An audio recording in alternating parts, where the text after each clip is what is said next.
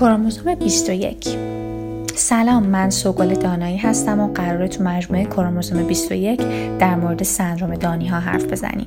تو هر قسمت یکی از فعالای این حوزه در مورد بخشی از جامعه با همون حرف می‌زنه که به دلیل اطلاعات نادرستی که ازشون داریم بیشتر و بیشتر منزوی میشن. این منزوی شدن قطعا به دلیل نوع رفتار ماه. شاید که بیشتر ازشون بدونیم اونا بیشتر با ما معاشرت می‌کنن و زندگی شادتری دارن. در این قسمت دکتر آزاده عباسزاده مدیرعامل و بنیانگذار بنیاد کشوری سندروم دان ایران که به دیوار 47 معروفه در مورد این میگه که چرا تو فضاهای شهری ایران افراد سندروم دانی دیده نمیشن.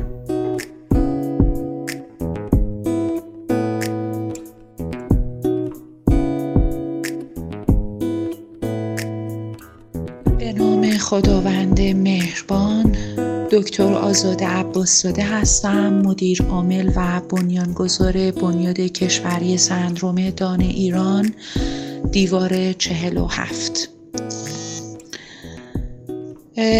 در خصوص پرسش مبنی بر اینکه چرا در کشور ایران مانند سایر جوامع در فضاهای شهری کودکان سندروم دان افراد سندروم دان به صورت کلی دیده نمی شوند پاسخ بنده به دو قسمت تقسیم می شود این مسئله دو بعد دارد. یک بعد جامعه است و یک بعد خانواده ای که فرزند سندروم دان دارد. در هر دو بود یک مسئله وجه اشتراکی است و آن مسئله عدم پذیرش است. این عدم پذیرش در سطوح مختلف جامعه در اقشار و لایه های مختلف جامعه موجود است. به عنوان مثال جامعه هنوز افراد سندروم دان رو بعضا نمی‌توان گفت تمام لایه های جامعه. بعضا با نامهایی شبیه افراد منگل افراد عقب مانده محاوره تر بخواهم بگویم. در بعضی از موارد دیوانه نادان فاقد درک انسانی و در مواقعی با حد که حرمت اطلاق می‌کنه. و بنابراین در کنار این مسئله نبود پروتکل های آموزشی فرهنگی و بهداشتی از سوی دولت. در خانواده بهتره بگویم از خانواده اون حس امنیتی رو که می توانست فرد سندروم دان و فرزند سندروم دان خودش را به تنهایی در جامعه گسیل کنه سلب می‌کنه ازش. و وقتی که خانواده این حس امنیت رو از دست بدهد فرد سندروم دان رو ترجیح میده در خانواده نگه داره. و پدر، مادر، خواهر، برادر هر کدوم در زندگی مدرن و پیچیده امروز درگیر مشکلات خودش هست و شاید وقت نکنه. همراهی بکنه بیرون رفتن یک فرد سندروم دان رو. بنابراین اون فرد سندروم دان ساعتهای بیشتری رو در داخل خونه طی کند عوارض خودش رو دارد افزایش میزان افسردگی افزایش انزوا سلب اعتماد به نفس سلب عزت نفس متعاقبش سلب کرامت حس کرامت انسانی از اون فرد سندروم دان و این خودش عوارض دیگری دارد الی آخر. شما طرحی داشتین برای توقف مدارس استثنایی. این چه فایده برای بچه های سندروم دانی داره؟ بنده در حدود ده سال پیش شاید یکی دو سال بیشتر یک طرحی رو تقدیم دولت وقت کرده بودم. با این عنوان که ساخت مدارس استثنایی را متوقف کنید. یعنی چگونه؟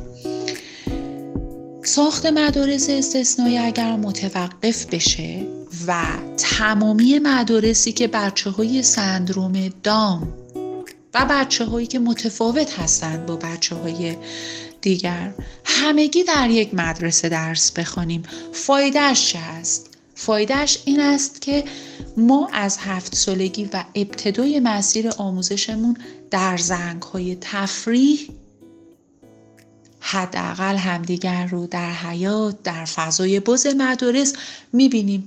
دیگه نیاز نیست در سی سالگی یک فرد بنده بیام بگم. لطفا از کلمه منگل در اطلاق به افراد سندروم استفاده نکنید.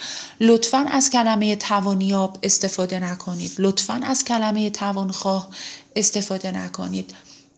لازم نیست در سن پنجاه سالگی به یک نفر بخوایم آموزش بدیم که افراد سندروم دان برای خنده دیگران به این سیاره نیامدند.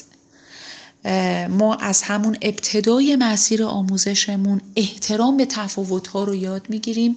بودجه‌ای که صرف ساخت مدارس استثنایی میشه میاد در کنار ساخت مدارس عادی قرار می‌گیره. منتهای تفاوتی که داره اینه که کلاس ها از کلاس های افراد دیگر بچه های 46 کروموزومی جا درس بخونن افراد سندروم دان کلاس های جدا و آموزش دهنده های جدا و آموزگاران جدا داشته باشند. اما در زنگ های تفریح همه همدیگر رو ببینیم. جامعه رو جدا نکنیم. خود کلمه استثنایی که در تیتر مدارس استثنایی قرار می‌گیرد کلمه است جدا آفرین. استثنایی به چه قیمت؟ به چه معنا؟ این طرح به نظر من طرح بسیار خوبی خواهد شد اگر بخواهیم ادامهش بدیم و این گونه طرحها باعث می شود که ما از هفت سالگی احترام به تفاوت ها رو یاد بگیریم. در برنامه های تلویزیونیمون چه ایرادی داره که مجری بیاریم برای برنامه های کودک که یک دست یا یک پا نداشته باشه؟ همه ما در دوران کودکی یکی از قهرمان هامون مجری برنامه های کودکی بود که برای ما می ساختند و ما می‌بینیم که قهرمان های ما هم می‌تونن یک دست یا یک پا نداشته باشند و این چیز عجیبی نمی‌تواند باشد.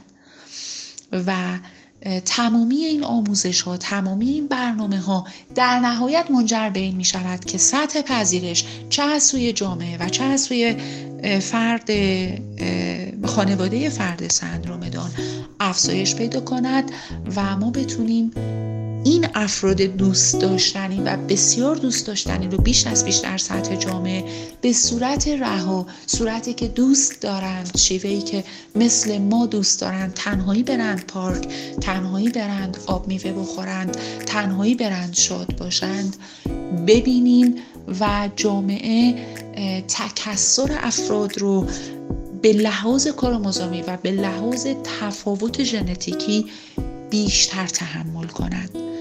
از صبر و حوصله در شنیدن عرایز بنده از طرف خودم از تمام حضار که شنیدن صدای بنده رو تشکر می‌کنم. وقت بخیر. با کروموزوم 21 همچنان همراه ما باشین. تو قسمت های جدیدتر می‌خوایم از تجربه های شما بگیم. پس تجربه خودتون رو با ما به اشتراک بذارید.